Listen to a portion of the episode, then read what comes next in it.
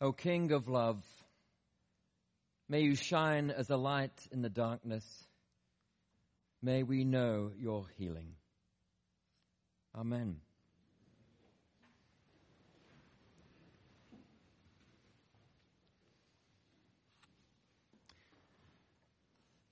Sunday afternoon, my daughter and I engaged in a little painting. Hers was a beautiful sunset. Mine, not so much. It's one of my ambitions for the next several years to learn how to paint.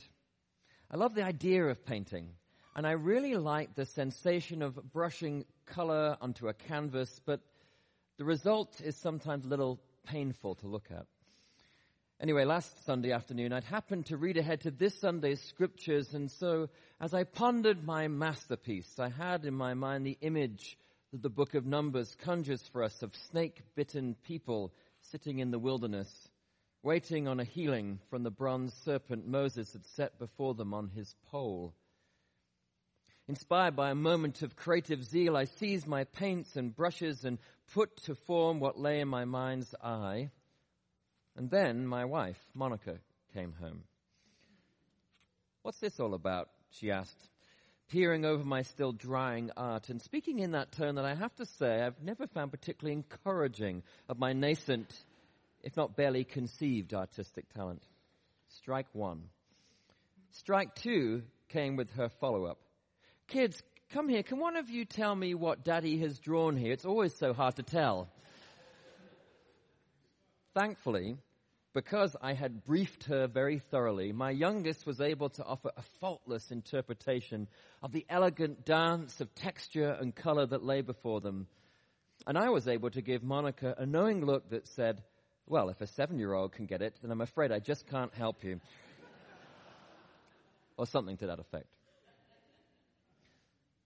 In my wife's defense, not only is it true that my artwork verges on the wrong side of incoherent, but there's also a deeper question at work here, given what my subject matter was, and other such biblical passages, like the one we heard from Numbers this morning.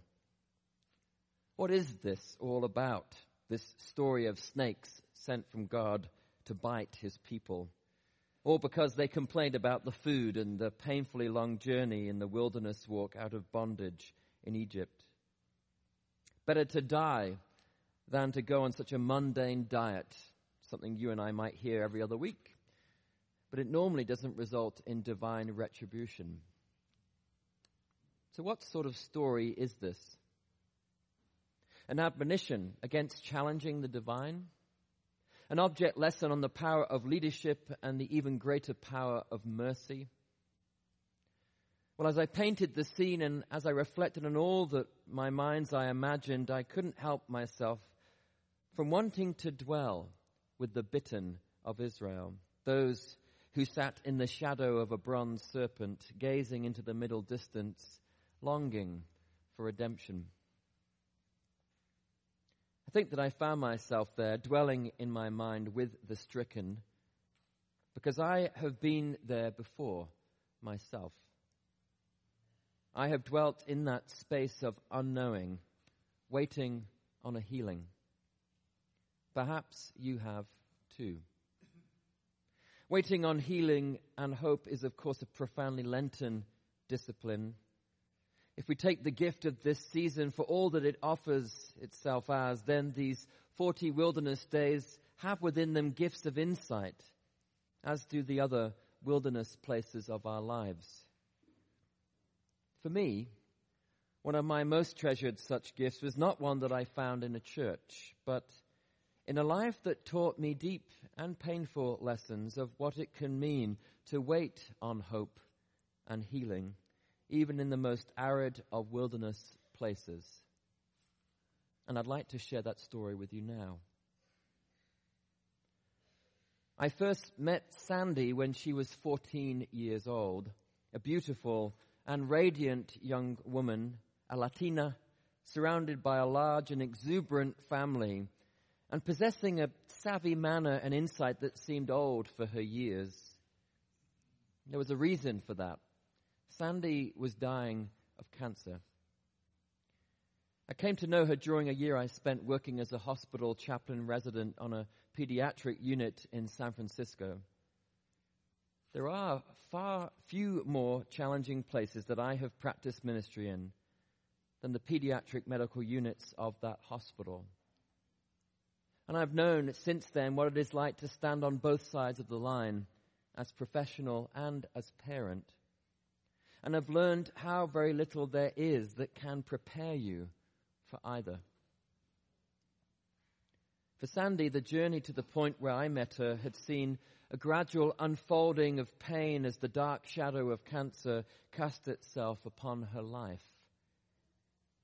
Each day as I visited her room, without exception, I would find Sandy's father, somewhat estranged from the rest of the family, yet resolute that he would wait and watch and hope for the light. For him, there was no other place to stand than in the thin space for hope that he had managed to cultivate for himself and for his daughter. That meant for them that each day had a promise all of its own, a way for light to sneak in by the back door. He waited on that healing day after day. At first there was dismissal by the rest of the family. Then there was anger. Then it became clear that the healing this father was waiting for was not truly of his daughter's cancer, but of the relationships with a family that their daughter needed above all else, simply to be a family, her family. At the heart of this play of humanity rediscovering itself in these adults' lives was Sandy. I have rarely seen in my life more dignity and depth and keen perception of the nature of being human than I witnessed in her. Somehow, by a sheer miracle of grace, that 14 year old girl had the capacity to hold that family's messiness and profound insecurities with a stillness and an honesty and a love that remained throughout an almost mystical gift. The reaching out of a hand, the flash of a smile, the sweet gentleness of her voice. I knew as I waited and watched and hoped that I was in the presence of something more than met the eye and I was blessed. On her 15th birthday, her quinceanera in her Mexican tradition, the family, at last finding grace enough to be one body, met around her bedside with balloons, traditional music playing, a beautiful dress for Sandy to wear, and a room so often struggling for hope, filled with the light of human kindness. It was as if they had finally arrived at a place they had so struggled to find. And there was, at last, peace.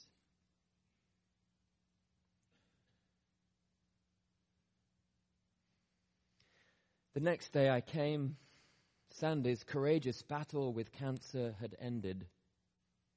And she had died peacefully in her sleep in the night. By the time I'd arrived on the unit, the cleaning staff were already preparing the room for the next occupant. I found nothing of Sandy there except for the light that was streaming in through the window from between the trees outside. I asked the cleaner for a moment and took it upon myself to gather some of the nurses, an imagery arts practitioner, and a social worker, and we made a circle in the room around what had been Sandy's bed we held hands and stood in silence, somehow hoping to remember and bear witness to a life that had graced us all. Light in the darkness, hope in the wilderness.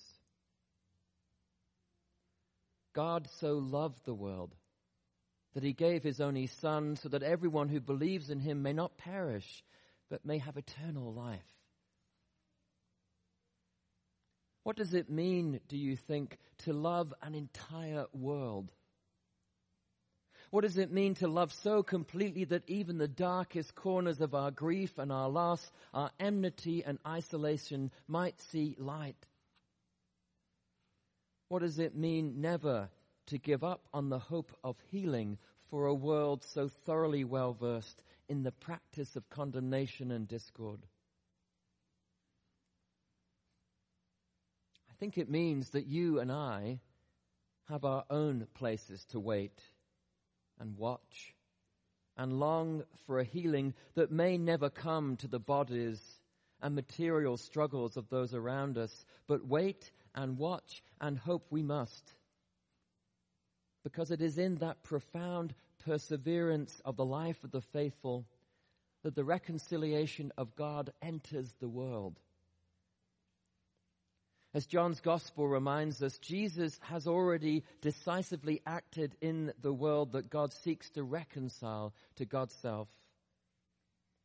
The opportunity now lies open for us to respond and to offer to others the same unqualified compassion and undeterred faith and deep capacity for grace that God extends toward us. I wonder how long the men, women, and children sat in that wilderness place, waiting on a healing from Moses' bronze serpent. How long does it take for healing to fulfill its promise?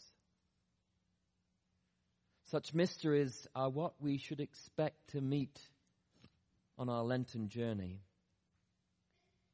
We don't get to call time on the eternal. We do get, though, to heal. You are not alone. Your God roams the wilderness for you.